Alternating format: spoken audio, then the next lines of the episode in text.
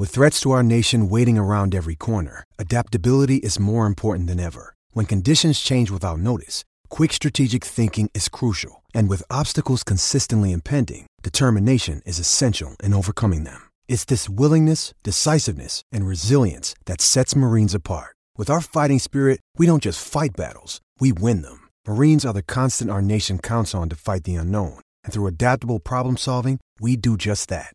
Learn more at marines.com. We all take on different roles every day. One minute you're a parent, the next, a chef, or a driver.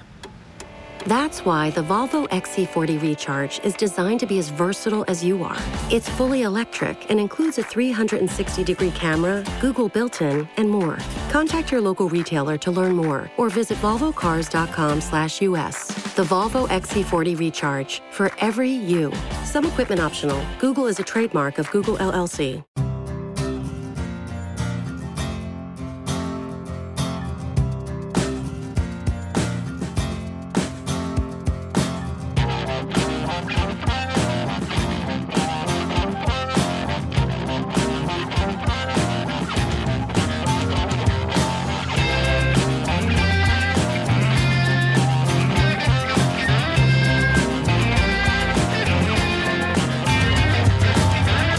And welcome to the Five Year Plan podcast.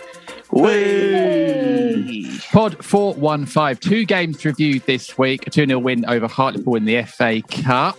Uh, the cup run is on. And uh, a 1 0 draw against Norwich in midweek. Uh, joining me, Jim Daly, this week is Grace Matheson. Grace, hello to you. How you doing? Hello. Yes, good. Thank you. Thanks for having me back. Great to have you on. Uh, you've got a sort of light bulb behind your head, which looks like you've got a sort of permanent idea sort of happening. Yeah, Uh, it's making me look smarter than I actually am. So I'll take it. Uh, also, fresh from the journey back this morning from Norfolk, uh, Jack Pierce. How you doing? Hey JD, yeah, good. Yeah, um, can't really remember much of that journey, which I don't know if that's a good or bad thing. But hey, I'm here. I made it from A to B, so we're all good. That's the important thing. Uh, and rounding off the pod this week, Joe Walker is here. Joe, how are you? I'm very well, thank you, JD. How are you? Yeah, not too bad. Not too bad at all. So we're going to crack on with two games to review. We will rattle through the Hartlepool game because I don't think a lot happened in that game. We'll concentrate on Norwich.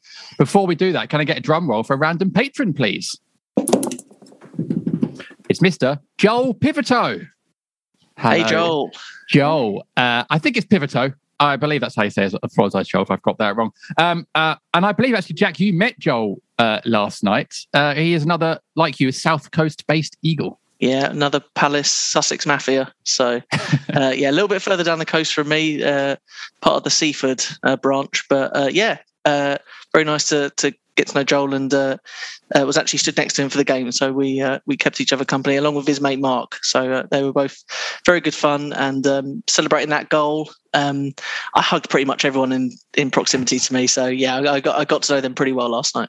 I think uh, Joel is also a, uh, he's a good friend of Giles Pelly Phillips, who I do the Blank podcast with, and Joel's also a, a Blank patron as well, so very supportive. What I like though is uh, after sort of Joel Ward's form in the last few games, I feel like you are sort of maybe trying to subconsciously replace him with another Joel, maybe. just every person I meet called Joel I like. So, you know, to be honest, I think Joel P had a better evening last night than Joel W. So um, that, right. that's what I'll say.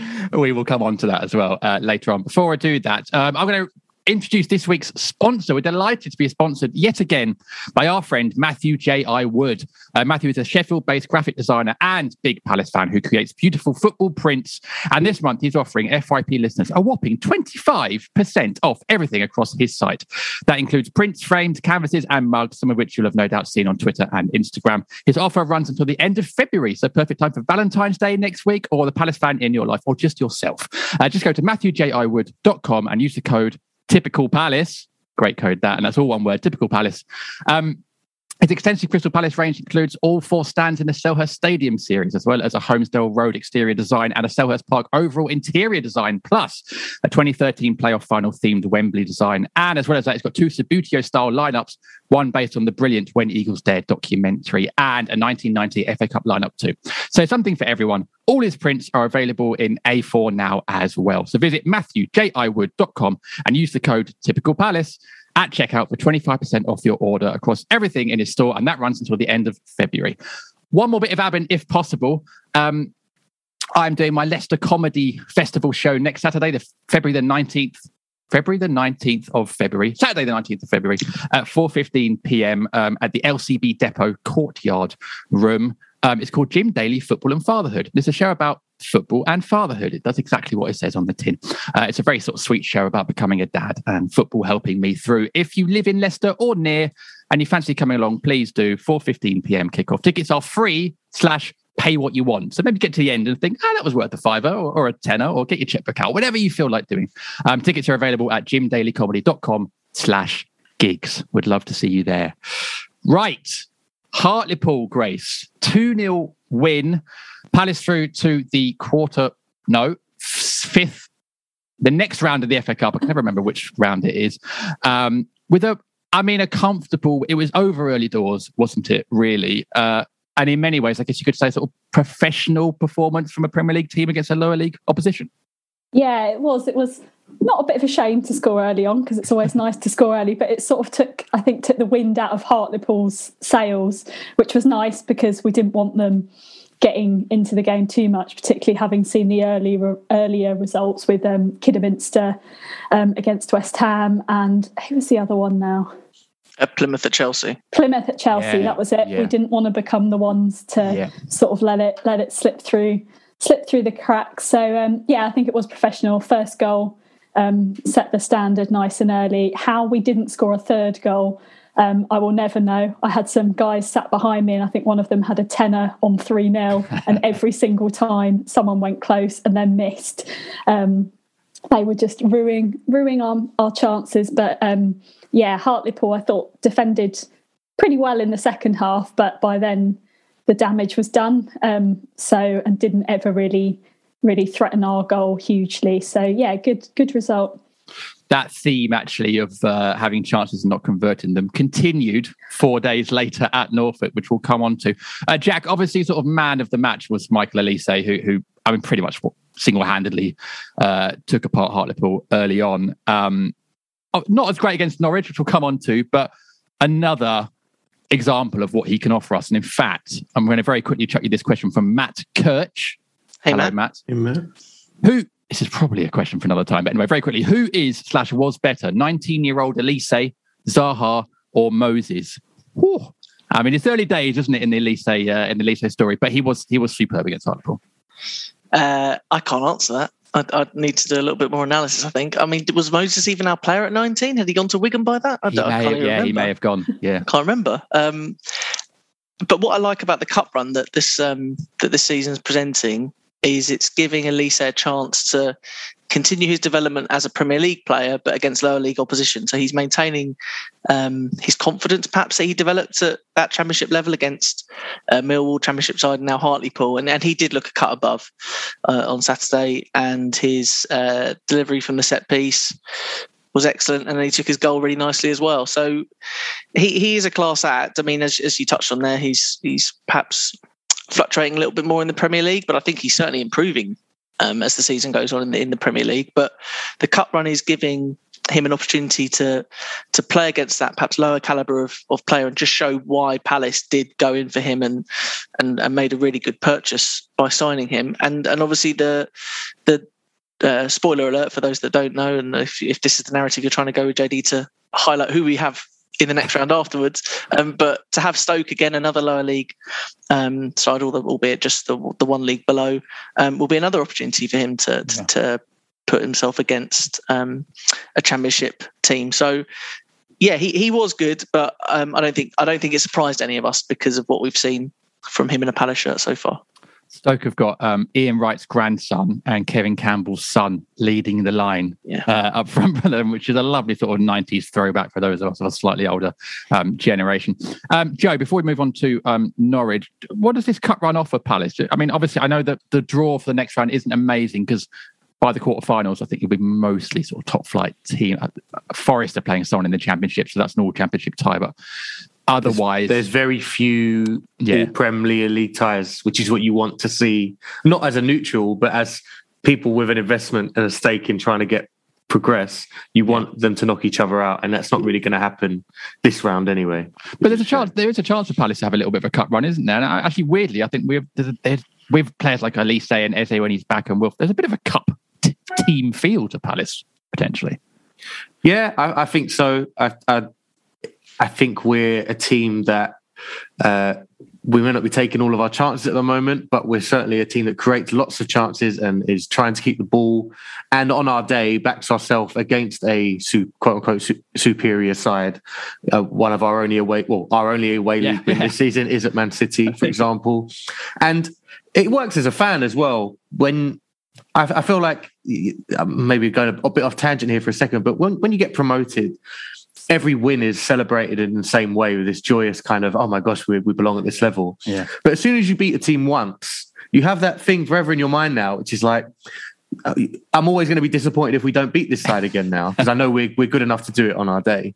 And I think that can be applied in the cup, but in a, perhaps in a more excited, uh, uh, there's still a, a, retention of, you know, dreaming of what something, it's a little bit the success, the silverware is a little bit more in reach.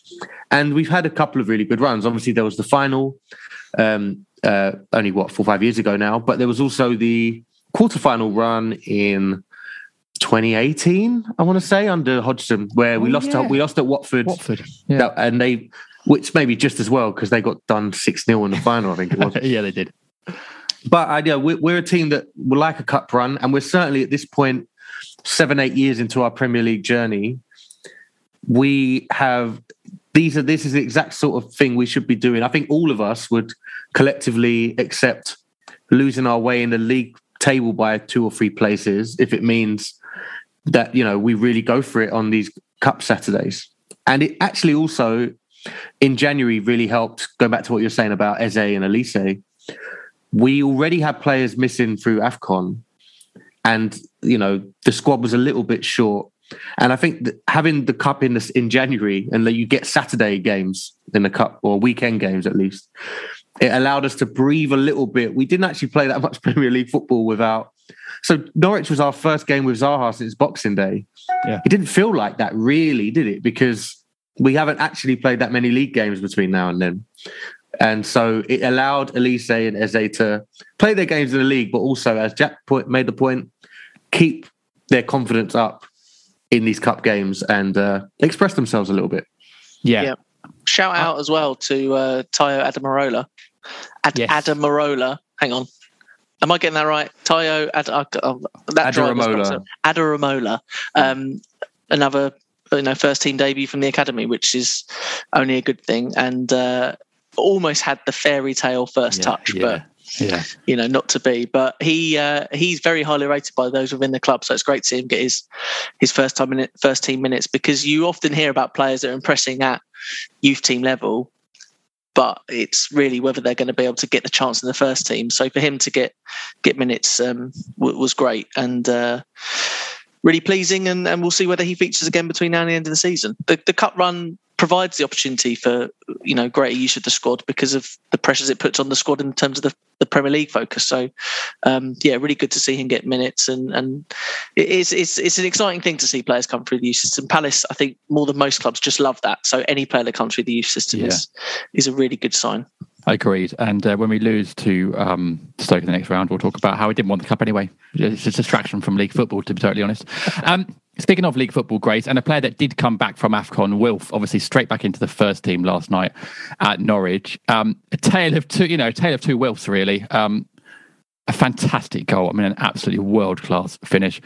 And then a very unlucky I've seen the Telegraph. I think it's there. I've done. A, I've done like a sort of weird scientific breakdown of the worst penalty of all time. It's not even the worst what? Palace penalty of recent years. Did they not see Jason Puncheon? Yeah, still exactly. travelling. Still travelling. That exactly. It's on the outer uh, uh, parts of the universe. I think by now. Um, so, but I, I very. I was unlucky. His foot sort of clearly slipped. Um, but it was good to see him back. We had a question from Robin Mickelberg. I say a question. He's written us a, a, novel, basically. I'm going to just sort of paraphrase and do the first.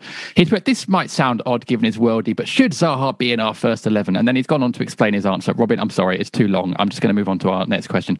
Um, from Spoon Bill McHumpty, one of our favourites, of course.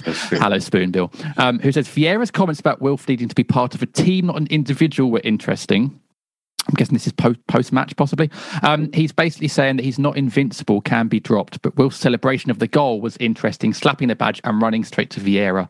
Do we think this is good man management from Patrick? Um, what do you think, Grace? Because I, I, did say, I said on the post match pod, I texted uh, Rob halfway through the first half because Wilf was having a very quiet first half, and I said, uh, I don't know if it's been a mistake chucking Wolf back in, maybe just come back from AFCON and I don't know. And then, of course, he pulls out that goal. And I was reminded of Selzy after the Villa game a few months back saying, when Wolf got taken off, uh, saying you never take off your best player. And at the time, I was sort of saying, oh, I didn't mind Vieira doing that. I quite liked the sort of stamping authority. But I think Wilf sort of put me in my place last night and reminded me that when you got a player that's that good, who can do anything, turn a game or score a goal like that, even when he's having an off game, you have to play him, surely. Well, that's it. We know we know he's always got that in his locker, even if he has a quiet forty-five minutes or even even an hour. You know that he's capable of, of pulling something out of nowhere. Um, but on the on the flip side, I don't think he's completely undroppable. Um, once upon a time, maybe he would have been, um, but now we have more more options. Your Eze's, Olise's, and with um, sort of Ayew, Mateta, Edouard all all picking up. I think there's more scope for well, if you're not on it or you're not you're having an off day like um, his experience at, at, Tottenham on Boxing Day, where we we saw that perhaps it might have been smart to have maybe hooked him before he got himself sent off, but it all happened so quickly that um, Vieira probably didn't have have much chance. Um, but yeah, we know he's capable of scoring those goals like he did last night, and it was a great finish. And it's yeah, gutted for him that the penalty didn't go how we wanted it to. But yeah, I think all the I saw, I think Sky Sports had tweeted from from hero to zero or something, and Wilfried put them in oh, their yeah. place, and they they swiftly deleted it because he he so clearly slipped, and even if he hadn't, he's human. So what? Not going to be the first or last person to miss a penalty, and like you say, I could easily name about five five more that we've had worse than that in recent years.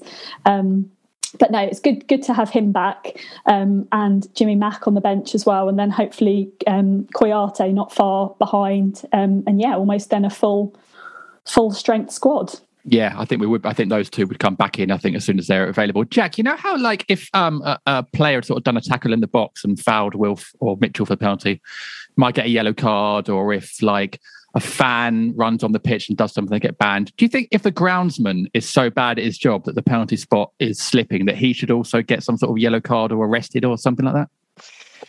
I, I, I, being a home ground to the away, the the the end that the uh, the away team are attacking, I, dare say that maybe the groundsman is is instructed to maybe uh, give that area of the penalty area a bit more focus than than the other end of the pitch. I don't know. I mean, the one thing I noticed with that penalty is, is quite how long Paul Tierney took for yeah. the penalty to be taken. I was stood there thinking, what's going on? And he was being so overly attentive with the um, players on the edge of the box. Wilf looked very focused, and, and I actually was very confident he would score.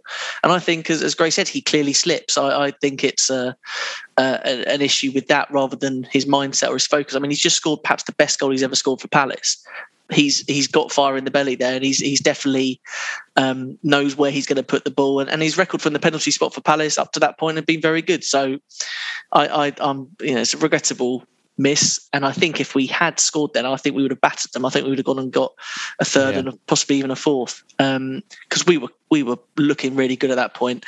And even after that, we we still kept the ball. I think we lost the momentum because of the subs. To be honest, I don't think it was anything to do with the penalty. Um, we might touch on on the subs, and I know that's been a theme that has been discussed in in previous episodes as well. But um, he had a very substandard first half by his standards. There's no hiding that, but you're not going to take him off as far as I'm concerned in that situation at half time for sure. You're going to give him certainly the first 15, 20 minutes. Um, and, and while his goal was was obviously the highlight, what, what I also noted last night, I don't know if this was picked up on, on the camera, is, is quite how impressive his leadership is in terms of dictating the play, bringing the ball forward, he's very, very um, vocal with uh, Tyrick at left back. They have a very good working relationship, even if Tyrick doesn't quite do what Wilf has, has asked for. He's very positive with him, and I think that that's very good. And, and perhaps that's an indication of how Wilf's matured over the years in terms of his role within mm. the team. Um, his celebration was great. Um, I hadn't quite realised the banging of the chest and the the, the hug of Patrick because I was going bonkers myself um, on the other side of the of the ground with Joel, um, with, with, with my with my new mate Joel. Um, but uh, that is a good sign. That's a guy who's clearly feeling part of it at the moment. And I know there've been comments by by some as to whether he does love it at Palace. I, have never been in doubt that he does love it at Palace. And when he scores a goal like that for a club that he loves, it's a great moment for him. And his social media since since the game has, has kind of indicated what a good moment it was for him as well. So um, yeah, he he he will have focus because he always does. But there were lots of positive performances in that, particularly the second half. I thought that was the best um, start that Jean Philippe Mateta's had in a Palace shirt. Um, I, I, thought he was absolutely excellent. And and while the the pass and the run from Mitchell for the penalty, so the pass from Wilf and the the run from Mateta, uh, the run from Mitchell for the penalty was excellent. The hold up play initially from Mateta to get us into that pitch and, and, break the line was brilliant. He broke two or three tackles and, and, used the ball really cleverly. And if that was Benteke, we'd be going, that's the Benteke we all know and love. So for it to be Mateta, that's really positive. Um, and I, I, thought he was good. I thought Olise was was decent. I was surprised he was taken off when he was taken off, given that he'd had 90 minutes against Hartlepool. Um, I, I, that again that kind of touches on the subs. Why is he playing 90 minutes against Hartlepool, but then only playing 70 minutes against Norwich in the Premier League when he's in such a decent vein of form. That that that's a bit peculiar to me. Um, but yeah, uh, the standout player for me throughout the whole game was Tyrick Mitchell. I just thought he was absolutely sensational last night. There's the chance for Pukki to make it 2 0, which, mm. if he makes it 2 0, is very difficult for us to come back from. Um, Pukki does hesitate to, you know, put Guaita on the floor basically before he starts it away. But for Mitchell to spot that danger is the kind of sign of a far more experienced fullback, and and it was brilliant anticipation from him, uh, and his tackle was was excellently timed. And then as the game progressed, his movement up the pitch was was excellent and offered a real facet for us moving forward, and was a key part of that. So he was excellent, and I think it's uh, a, a real sign of of his development that they're are fair comparisons, and in, in, fact, you could even argue that at this stage of his development, he, I think he's a more consistent performer than Aaron Wan-Bissaka was at, at, the same time. Um, so I'm loving watching Tyrick develop. I, I, think we've got a real top quality Premier League fullback there, um, and he, for me, he was our he was our best player on the night. And um, to, to say that of your left back, is is really pleasing because we I think we've talked previously about Liverpool when Liverpool came to us a few weeks ago. I, I talked about Alexander uh, Alexander Arnold and Robertson being their key playmakers from fullback positions. I'm not saying Mitchell's anywhere near that level, but he is improving in that, and that's really important for the way that Vieira wants to play.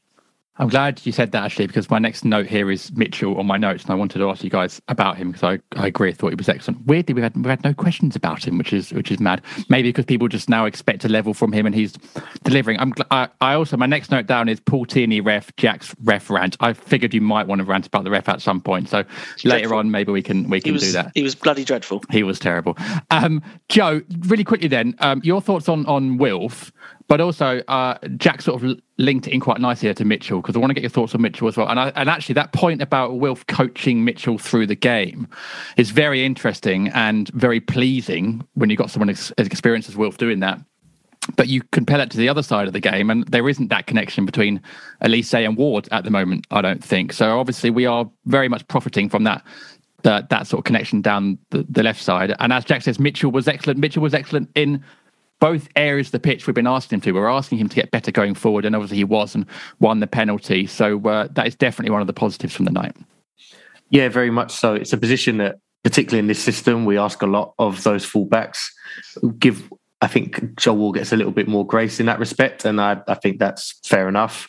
Um, you have an Ayew usually who come and help him. Yeah, I think Ward being as exposed as he was first half, you could see that's that's the dilemma, isn't it? You know, Olise offers what he does going forward, um, but I mean today I'm, I'm weird with assists. Zaha's goal goes down as an Olise assist, yeah. and I think yeah, yeah. okay, but that is his first goal or assist in a league start for for Palace. It, wow. it, really sums up he's had what he does for Palace, or when he has really worked in the league for Palace. Yeah, and he will become a regular starter at some stage. But um, you know, it's it's we have often been more effective, more likely to win with Ayew starting and Olise coming on, yeah, yeah. just because of what else Ayew does uh, in terms of covering for Ward. Having said that, I wouldn't have taken Olise off and brought Ayew one when we're chasing a goal.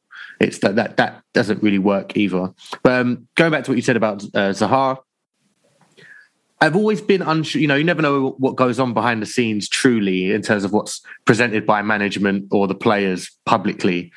And so often, you know, you try and read too much into what you see on the pitch. And so often at Selhurst down my side uh, on the main stand, um, Vieira and, and Zaha going at each other's throats, like yeah. really bickering. And and I think, oh, and then we obviously had that Villa game where he was taken off and we're all thinking about almost looking ahead to life after him and this January February period is going to be a chance to see how we get on. That the the sending off seemed to really light a few fires in people. That you know, ah, I knew it, it's over.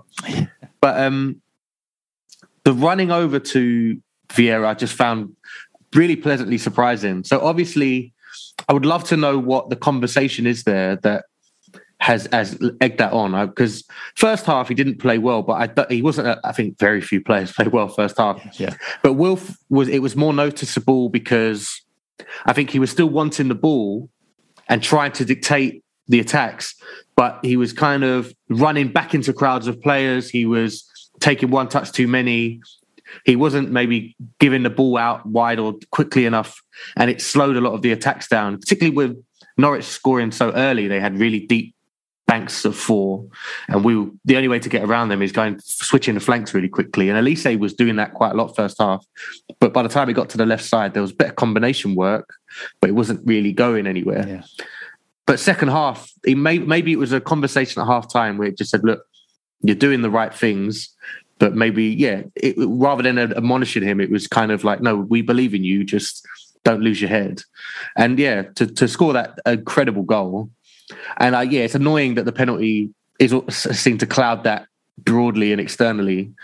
But I, that's an incredible play. It's only up that and the Huddersfield goal is sort of similarly yeah. comparable, basically. Yeah. Um, but yeah, just just incredible, and yeah, that's why he starts for me.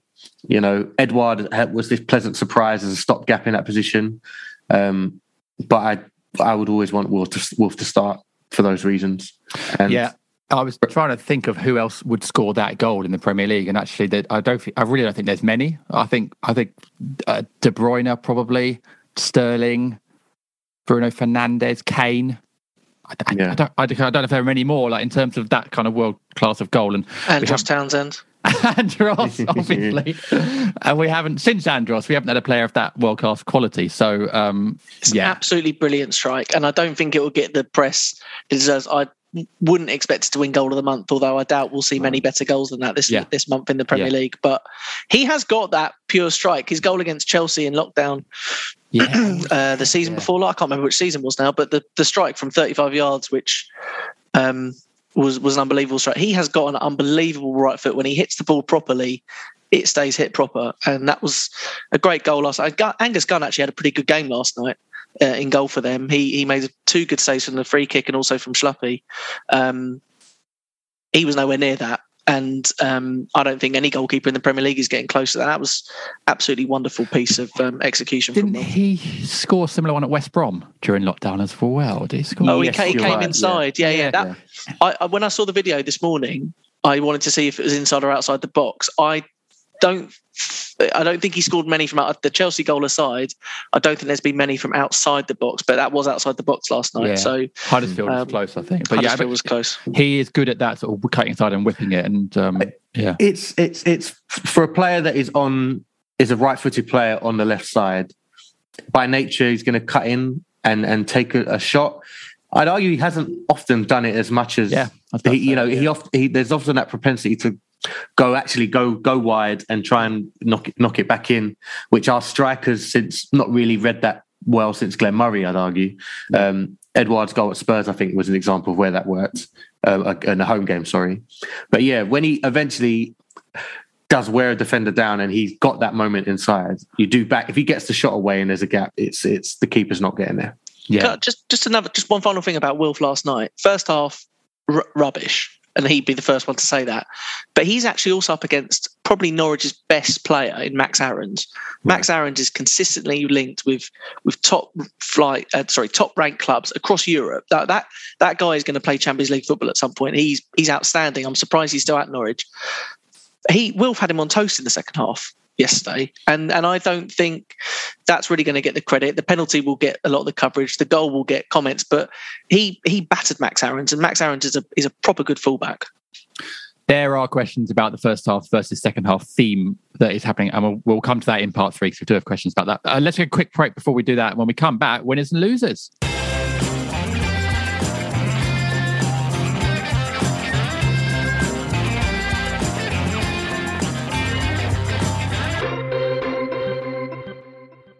My brother in law died suddenly, and now my sister and her kids have to sell their home. That's why I told my husband we could not put off getting life insurance any longer. An agent offered us a 10 year, $500,000 policy for nearly $50 a month. Then we called SelectQuote. SelectQuote found us identical coverage for only $19 a month, a savings of $369 a year. Whether you need a $500,000 policy or a $5 million policy, Select Quote could save you more than 50% on term life insurance. For your free quote, go to selectquote.com. SelectQuote.com. That's selectquote.com. Select Quote. We shop, you save. Full details on example policies at selectquote.com slash commercials. My brother-in-law died suddenly, and now my sister and her kids have to sell their home. That's why I told my husband we could not put off getting life insurance any longer. An agent offered us a 10 year, $500,000 policy for nearly $50 a month. Then we called SelectQuote. SelectQuote found us identical coverage for only $19 a month, a savings of $369 a year. Whether you need a $500,000 policy or a $5 million policy, Select Quote could save you more than 50% on term life insurance. For your free quote, go to selectquote.com. SelectQuote.com. That's selectquote.com. Select Quote. We shop, you save. Full details on example policies at selectquote.com slash commercials. It's time to get your checking account to zero with free checking from PenFed. That's zero ATM fees, zero balance requirements, and zero time spent waiting for your paycheck to direct deposit because you can receive it up to two days early. Open your account with just $25 and see how big zero can be. Apply online today at PenFed.org slash free checking. Early direct deposit eligibility may vary between pay periods and timing of payer's funding. To receive any advertised product, you must become a member of PenFed, insured by NCUA.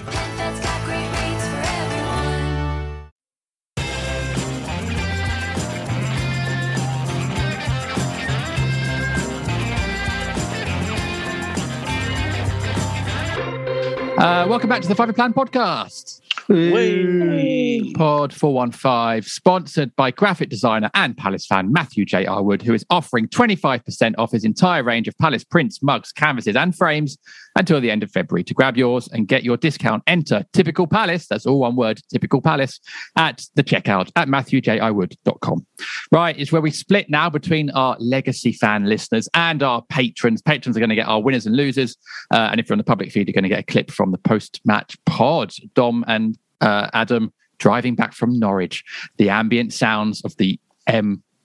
41. I can't remember what road it is. M11, um, mate. M- M11. M11. Sorry. Just done it. Yeah. Just so done exactly, it. Exactly. The expert, M11 expert in the room. Um, so let's make that split now.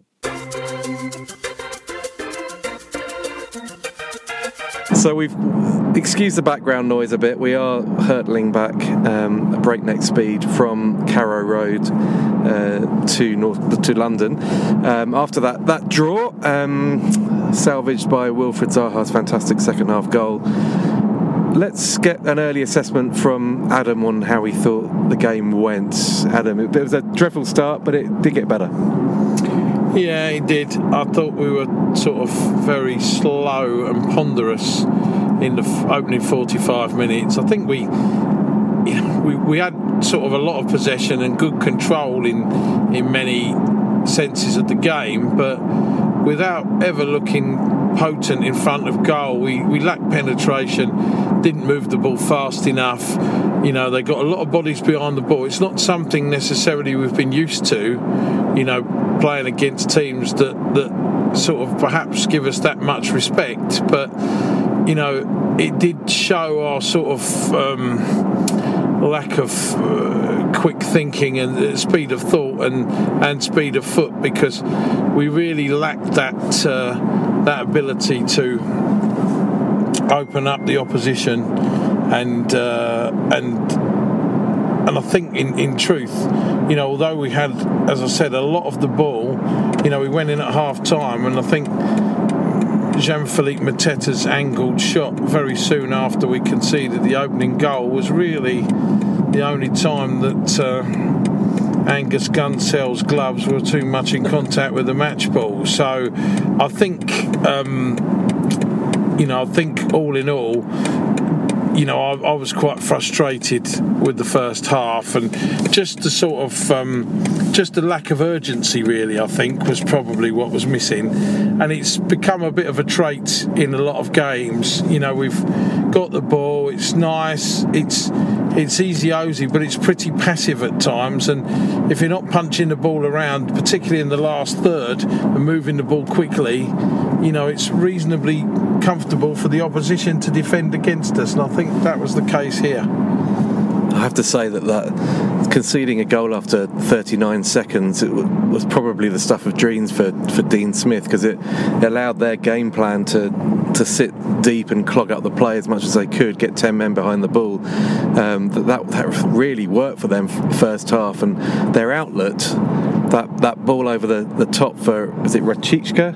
Rashica. Rashica. Um, down the down the left over Joel Ward's head, Joel Ward's head, and that really hurt Palace for I think three or four occasions uh, he, he, got beyond Joel Ward and and really wreaked havoc. I mean, the goal came from there.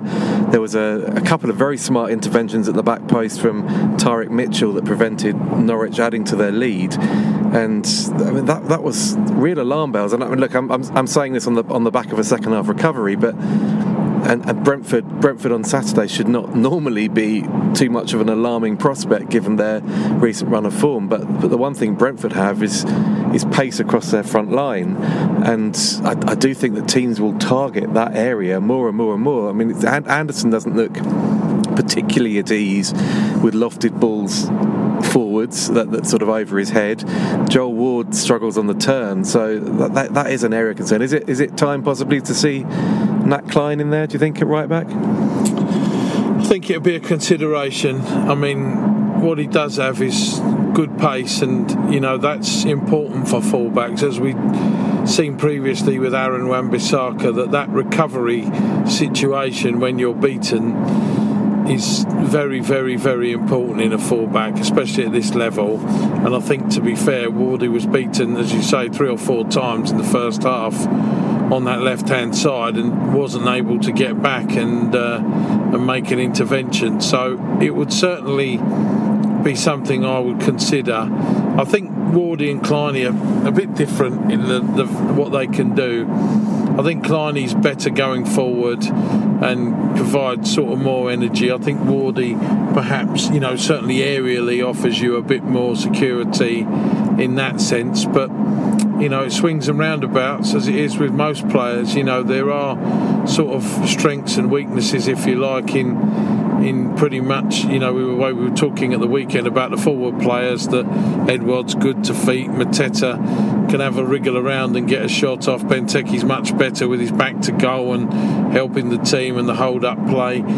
It's all, you know, I guess it's horses for courses, but we did look a bit uncomfortable on that side, and I felt it was Palace's sort of composed uh, or composure in possession without looking overly threatening uh, versus the sort of sting of of Norwich on the counter attack with that one ball that seemed to to provide us with uh, you know, increasing levels of discomfort.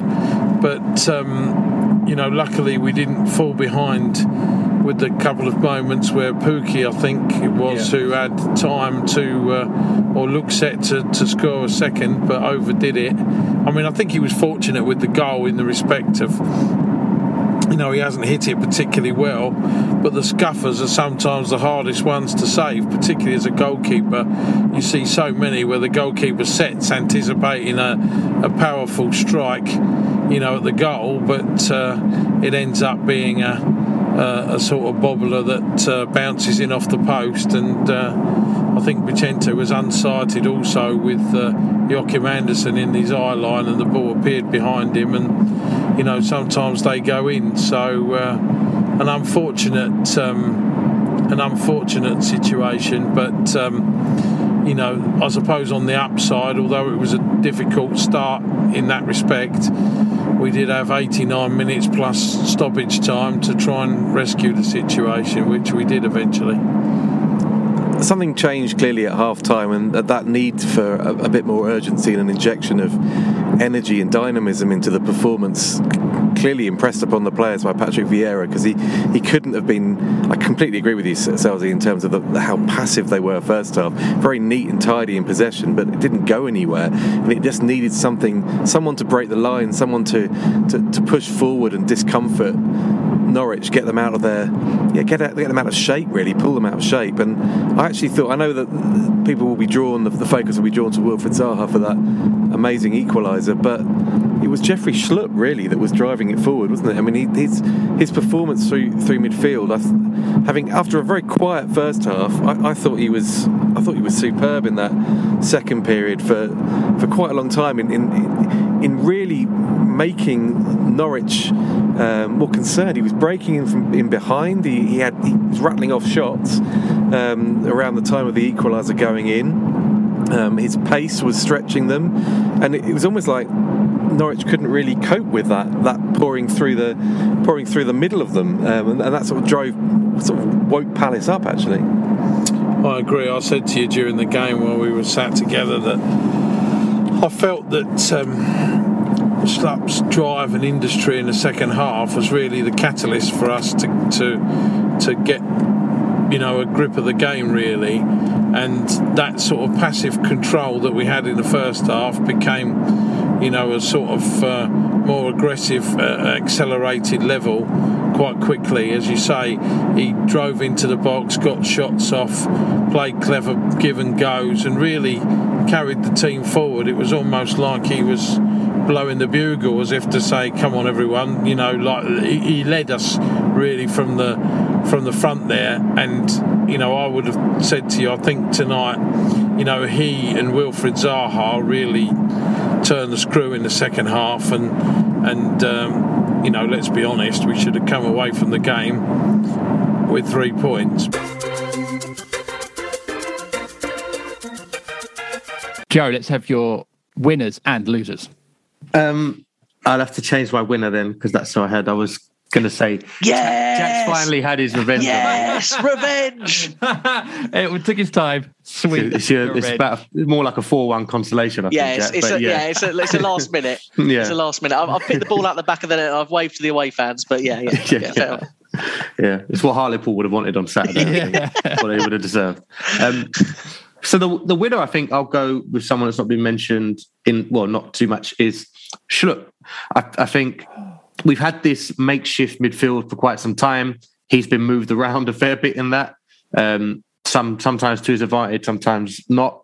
Um, one of his better games, sort of turning points, I'd actually say in central midfield was the Norwich game at home, certainly in the first half, and he had a similar sort of performance last night, certainly in the second half, um, where he was kind of doing what you want to see Jeffrey Schlupp do more of, which is collect the ball and just let it roll through him and run at the defense, particularly when they're so deep lying like that.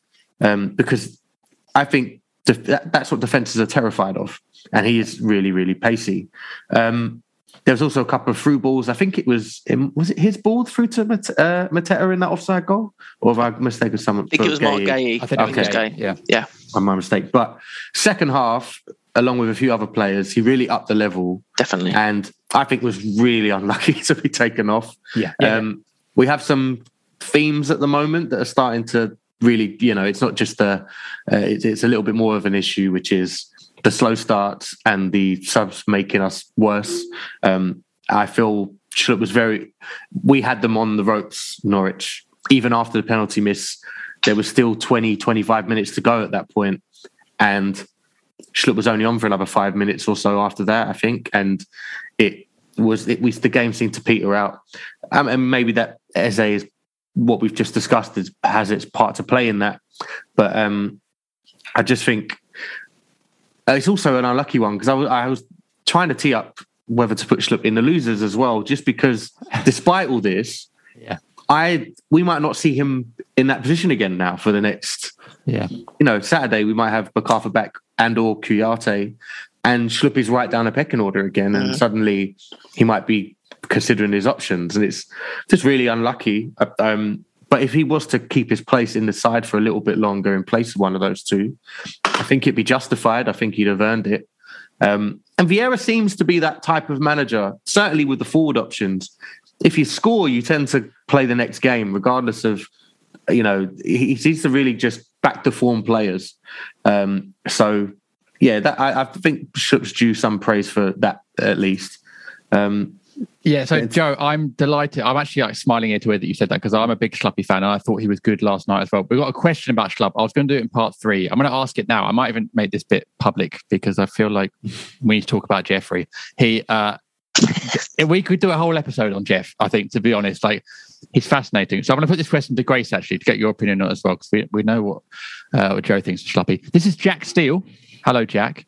Hey, Jack. Now, Jack goes the other way. Questions to be asked of Vieira and the coaching staff about Jeff Schlupp. Week in, week out, he starts in CM and he's completely ineffective, wasting his talent and the talent of other midfielders in our squad.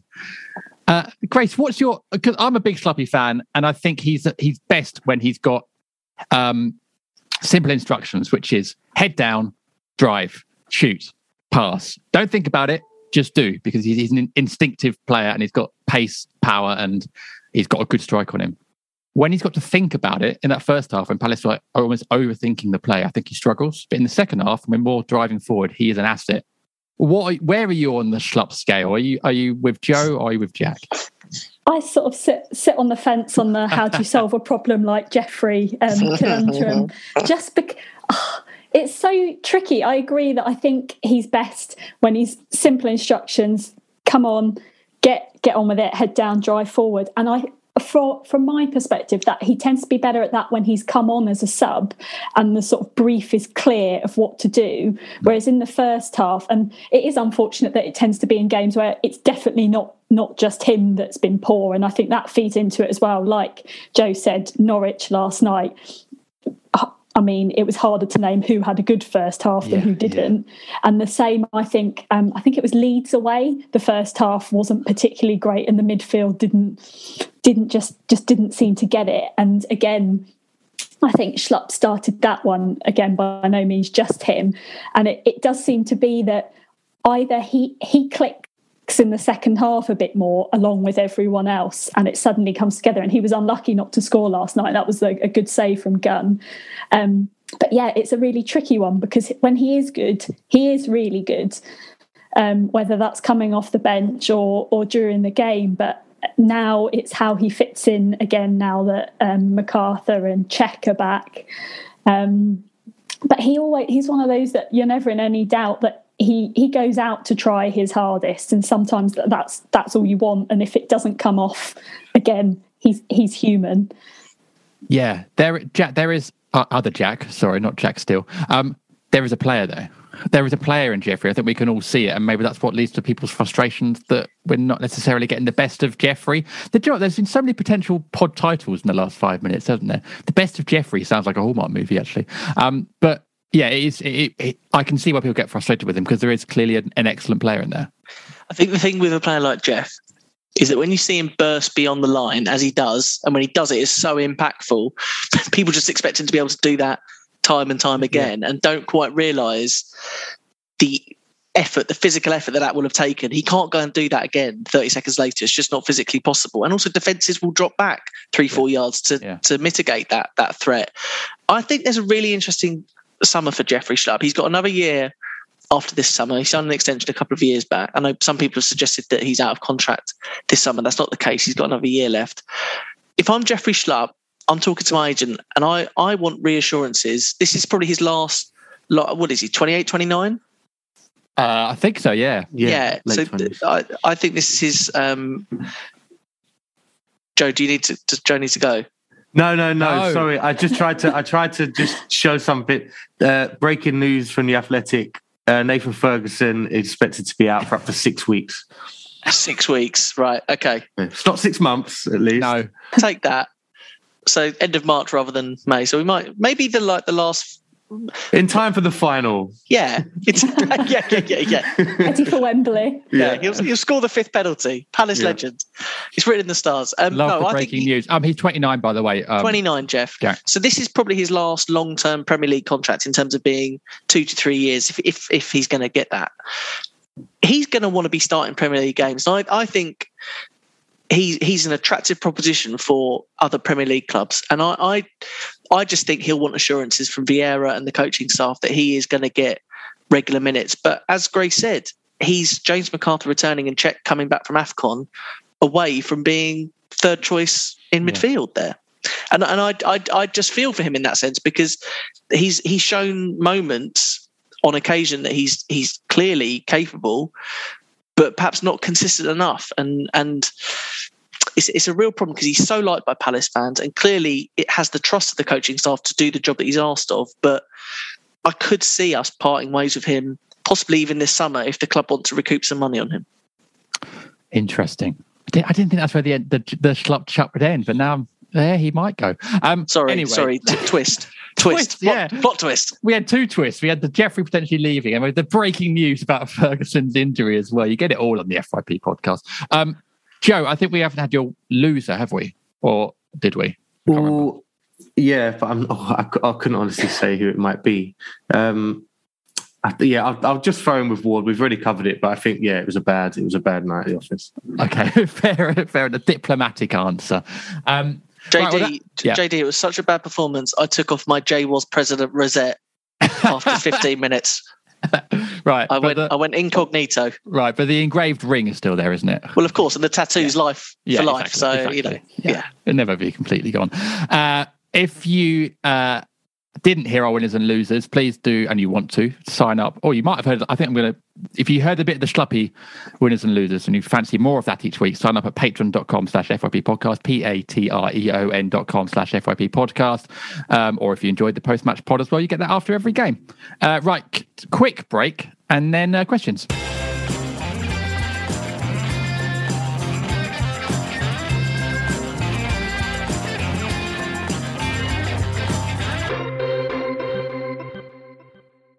Time to get your checking account to zero with free checking from PenFed. That's zero ATM fees, zero balance requirements, and zero time spent waiting for your paycheck to direct deposit because you can receive it up to two days early. Open your account with just $25 and see how big zero can be. Apply online today at PenFed.org slash free checking. Early direct deposit eligibility may vary between pay periods and timing of payer's funding. To receive any advertised product, you must become a member of PenFed, insured by NCUA. It's time to get your checking account to zero with free checking from PenFed. That's zero ATM fees, zero balance requirements, and zero time spent waiting for your paycheck to direct deposit because you can receive it up to two days early. Open your account with just $25 and see how big zero can be. Apply online today at PenFed.org slash free checking. Early direct deposit eligibility may vary between pay periods and timing of payer's funding. To receive any advertised product, you must become a member of PenFed, insured by NCUA. It's time to get your checking account to zero with free checking from PenFed. That's zero ATM fees, zero balance requirements, and zero time spent waiting for your paycheck to direct deposit because you can receive it up to two days early. Open your account with just $25 and see how big zero can be. Apply online today at PenFed.org slash free checking. Early direct deposit eligibility may vary between pay periods and timing of payer's funding. To receive any advertised product, you must become a member of PenFed, insured by NCUA.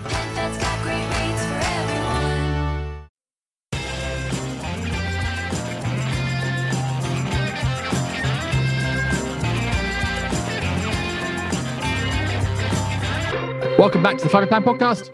We Pod 415 sponsored by graphic designer and Palace fan Matthew J.I. Wood, who is offering 25% off his entire range of Palace prints, mugs, canvases, and frames until the end of February 2022. Obviously, I didn't need to put that in, but there we go. Uh, to grab yours and get your discount, enter typical Palace, that's all one word, typical Palace at the checkout at matthewjiwood.com. Uh, Joe has left us. We are down to uh, a front three now, uh, and we're going to do a couple of quick questions. We've done most of them already uh, in the earlier parts. Uh, but Jack, you wanted to do a quick shout out before we uh, crack on? Yeah, just wanted to give a shout out to uh, the Glad All Over San Francisco group. Um, they very kindly hosted my brother uh, yesterday for the Norwich game. Um, he's he's currently enjoying some Californian sun in February, which uh, lovely makes a difference to, to most Palace fans what they're experiencing at the moment. Um, but he had a great time with them yesterday, and um, they're they're very very proper Palace fan. So they're a long way from SE25, but they um, they live the highs and the lows. So um, yeah, shout out to them. And I think uh, Jerry, uh, one of them, is actually coming over to uh, Watch Palace in April. So um, look forward to, to welcoming you over here in April, Jerry. Fantastic. I, I, think if I could switch being a Cheshire Palace fan to San Francisco, would I do it? I think I probably would. Yes, I think I definitely would actually. But those, uh, I mean, yeah. those guys are up early. Like, it, yeah, mean, yeah, for three o'clock kickoff. That's a that's a seven a.m. I remember kickoff. because I lived in LA for about six months in two thousand and nine, and I remember, I mean, Palace were pretty bad in 2009. So I remember a lot of times you, you, you, the, the alarm would go off at 6.30 and you think, is it today? Scunthorpe. I think I might just I might just lie in today actually. So uh, fair play is eh, we, we, we have a lot of listeners to FYP all over the, the world, and I think uh, yeah, some of them get up at mad times. So fair play to them. There's big commitment.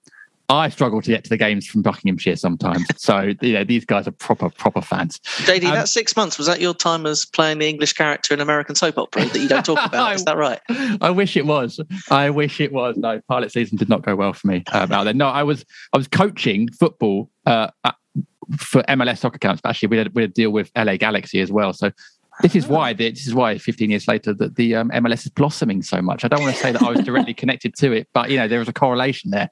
Um, the influx of American footballers into European leagues is, exactly. is all down to one. Where's man. my cut? Where's my percentage? This is this is the question we should be asking. Um, let's. We have done most of the questions, to be honest, that people have asked us. Uh, Grace, there is though two things really. There's the substitutions, which we've all sort of like um, danced around in part one and part two, and then which no one's asked about yet actually, but I know we all sort of talked about it briefly. And then there's the classic, what's becoming the sort of Vieira blueprint, this this halftime turnaround. Um, Eric Olesh has said, "Is there any way to trick the squad into thinking the game is starting in the second half? Hypnosis, setting a 45 minute earlier alarm, not laundering the kits." Potential. Um, uh, Mr. Jimmy Ag has said possession and passing, but no punch. Another two points dropped. He hasn't played for years, mate. So I don't know why you'd bring him up. Um, but where, what do, uh, what, what, where are we with this, Grace? Because it seems to be uh, a trend now, not just the first half, second half, but these subs as well. Are we getting to sort of a situation where we're starting to get worried about this? I don't know if I'm worried about it yet, but it is it is certainly a bit of a dilemma. The firstly, the tale of two halves recurring problem that I just don't don't really know. There doesn't seem to be a trend of it just being at home games or just being away games or just being the big teams or the the ones we expect a bit more from. We just seem to be at the minute a lot the first 45 minutes feel like are wasted and then we leave it we leave it with all to all to do in the second half and games like last night where we had so many chances and we couldn't finish them off. And it feels like just as the players have finally got into a groove at around the 70 75 minute mark that's when Vieira's making the changes which had had we been performing well for the whole 70 75 minutes I feel like that would be the right time. But because it feels like they've only been on it for sort of 25 minutes half an hour it feels like they've just got into the groove and then it's hook off you go two two new sets of legs on that don't and then it feels like you're back to square one a bit again especially last night where it did feel like we were just getting some momentum. Yes wilf missed the penalty but we were still clearly clearly on top. Um, and it just disrupted the flow. Um, so it is it's a bit concerning and i know we all we all used to moan at hodgson making subs either not at all or so yeah. late on yeah. but i just think that sometimes vieira has a tendency to do the same thing as what he's done in another game even though the situation might be slightly different and yeah. the circumstances mean that maybe let's just let someone like Olise have that extra maybe not even the whole 90 minutes but another 10 um, or bring on one sub um, I feel like yeah, it just sort of killed killed it off a bit last night, and it's it's a tricky one. It is. Oh, Jack, I saw you sort of uh, preaching along to that, so obviously you agree with it. And I should say as well, like sub, it is difficult. Subs, I almost feel like you either should make subs at half time um, or in the last five ten minutes for impact, because actually, when you come on midway through the second half, it is I'm going to do a quick anecdote, an example, and I'm absolutely not comparing myself to Crystal Palace at all, although I have scored at Selhurst, I must to. Um, but I came on for my Vets team at the weekend. We played a team over in Bushey near Watford, a very, very good team, and we were 2 1 up. And it was Watford, look, Watford, Clang, Watford, Clang. yeah. So it's like Dom on the post match pod of the Chelsea Clang, isn't it? Um, but uh, we were doing really well. And I came on for the last 10 minutes at right back, and I, ju- I felt so out of so behind it. I just felt like I couldn't get up to speed in the game. Then, unfortunately, I did give away a very soft penalty.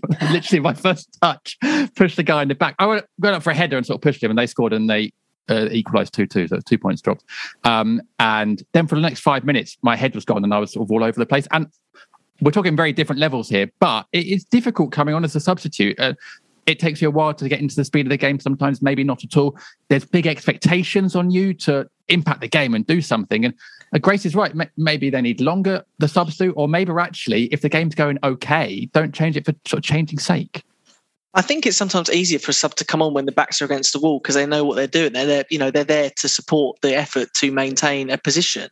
And as you experienced the weekend, it's it's not easy to do, JD, is it? So it was a soft, I, very soft in my defence. The referee, was it Paul Tierney? Was it? Was it? Was, was, um, no, uh, and but the reason I, I, I was like, you know, I nearly said preach as as uh, as Grace was talking, really, but I thought that would be very inappropriate. Um, but it's a case. The, the point that that that uh, Grace made is so on point because that's how I that's exactly how I feel. I, I, I, presume many other Palace fans feel that the substitutes, and I know I have to appreciate that we've played 75 minutes, so the kind of good 25 minutes, 30 minutes is is almost a, a, a faux reality because they've got 75 minutes in their legs.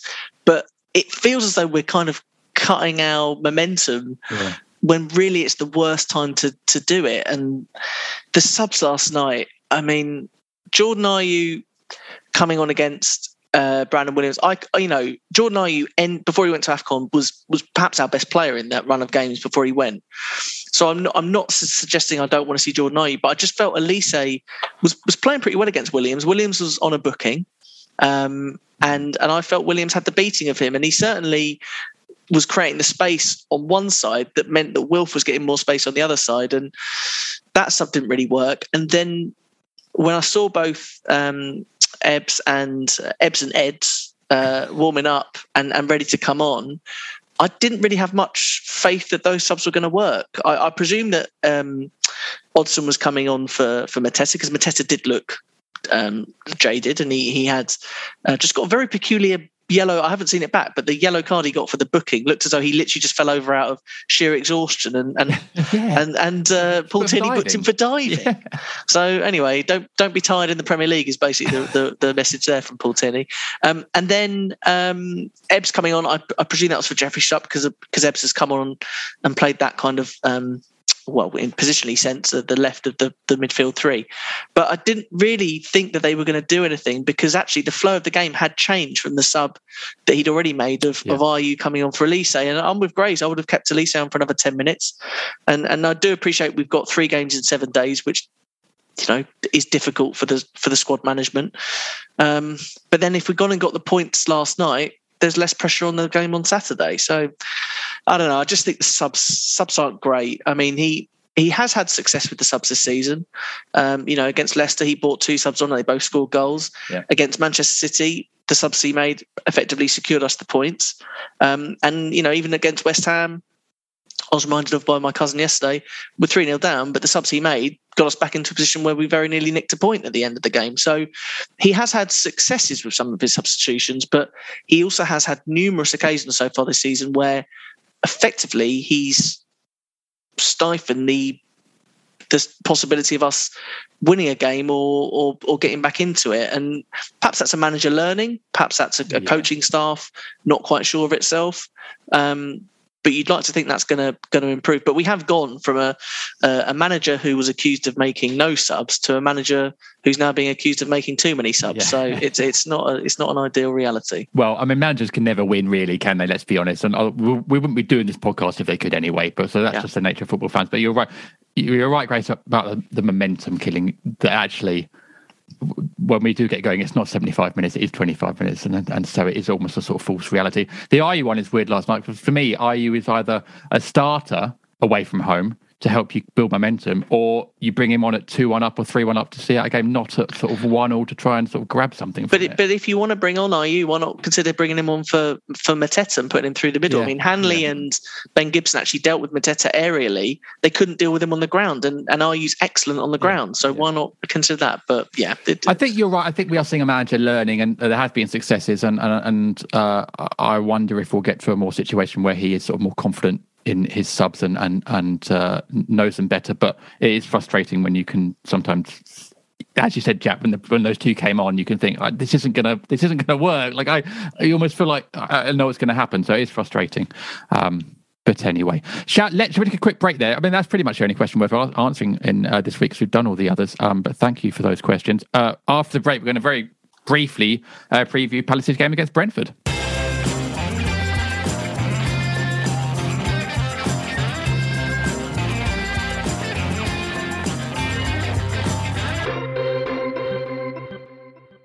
When it comes to business travel in Orlando, it's never business as usual. Oh, sure, I could go on for days about all the incredible places to hold meetings, or the Michelin dining, or the innovative industries that'll make you feel right at home. But Dr. Michael Edwards of Ocean Insight said it best Orlando is as much a business capital as an entertainment one. So dive in and see what's happening in Orlando, where the possibilities for business travel are unbelievably real. Learn more at Orlando for Business business.com.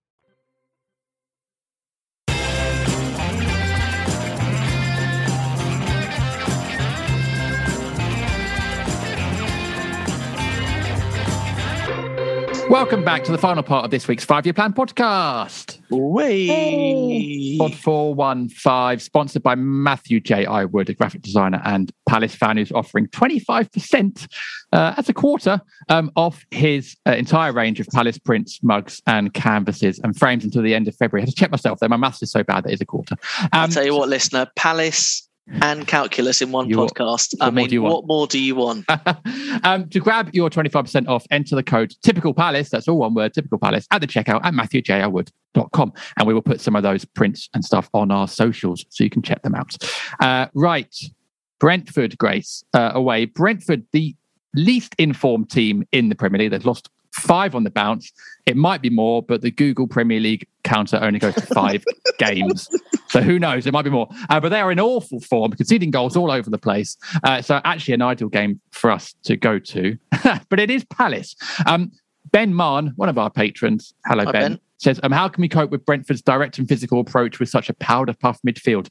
Grace, we haven't even talked about the midfield uh, this week. But what are you expecting from? I guess from the midfield, we're hoping we might see some familiar faces back in there and Palace in general at Brentford because it is uh, it's getting to a stage now with this month and these fixtures where this is becoming a uh, I don't use the phrase must win, but it's becoming an important fixture. Yeah, we we can't really deny that we need to start picking up some points. And I thought before the start of this week I'd be happy with four points um, from these two games. So we've given ourselves some work to do, but yeah. still still doable. Um, yeah, tricky Brentford. I think that I think I made their last win beginning of January. I think it was against Villa, so it has been a little while, which is always a bit risky. I hate when we're playing people that haven't won for however many games, but then we haven't won a league game for a little while either. Um, but it, yeah, it will be will be a tricky one. I think they are direct, physical, and quick, but they also have been leaking goals quite a lot at the back. So hopefully we can capitalise on that.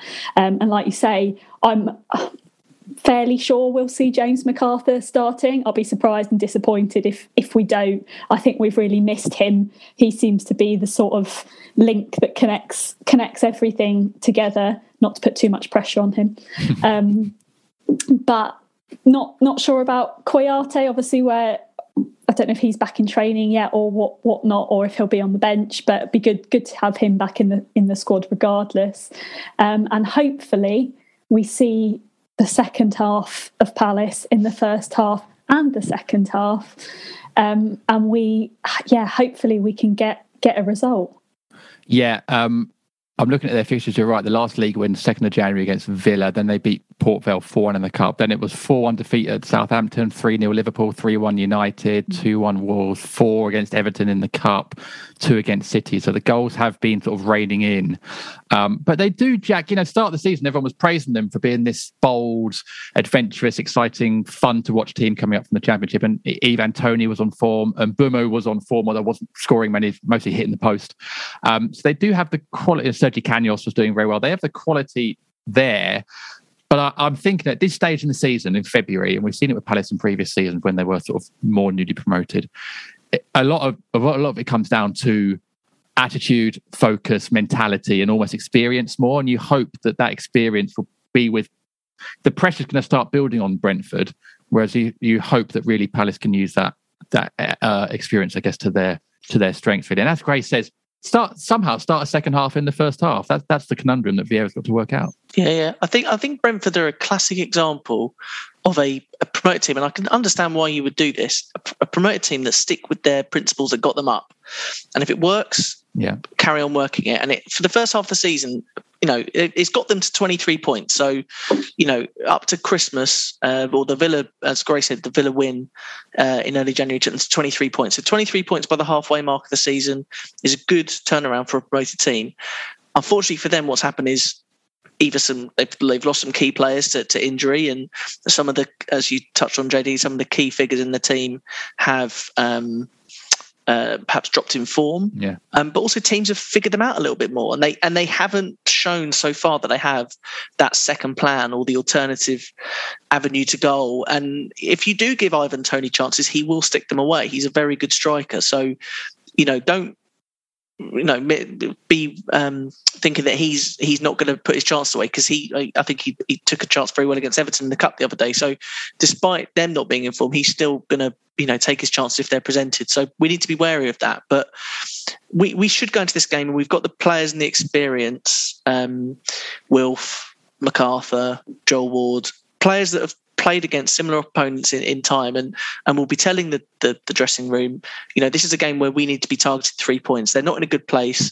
We've got to maximise that. We've we've got to make the pain worse for them. And and I really am hopeful that we will go there. There were enough signs last night, albeit unfortunately then most of them are only in the second half but there were signs last night that when we get going we really do get going and i think james mcarthur coming back into the fray whether he starts or not we'll see. But I, I do think he, um, as well as being a plus point just in himself, I think he benefits Conor Gallagher.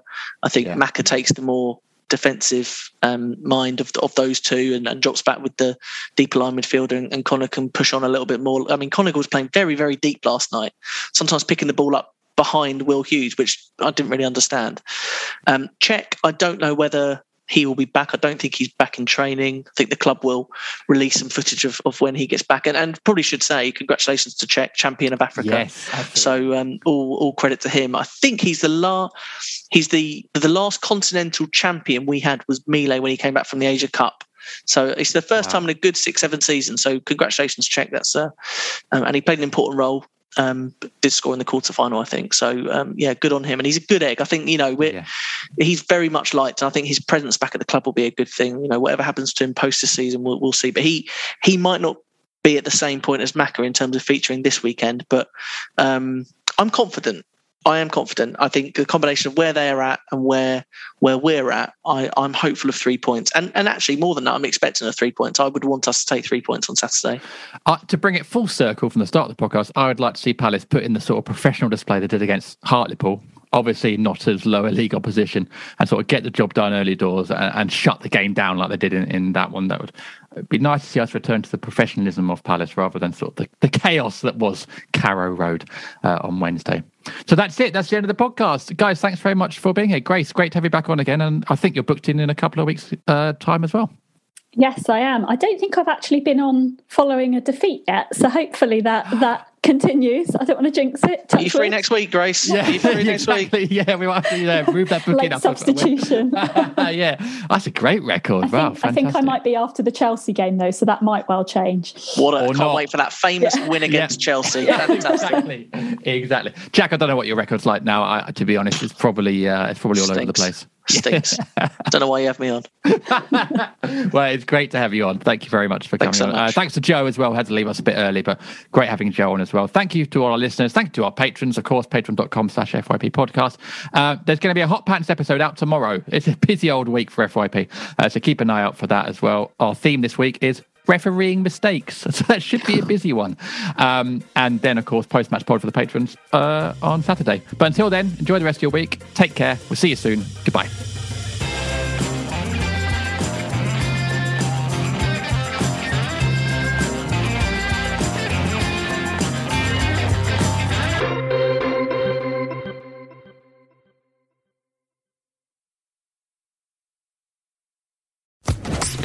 Podcast Network.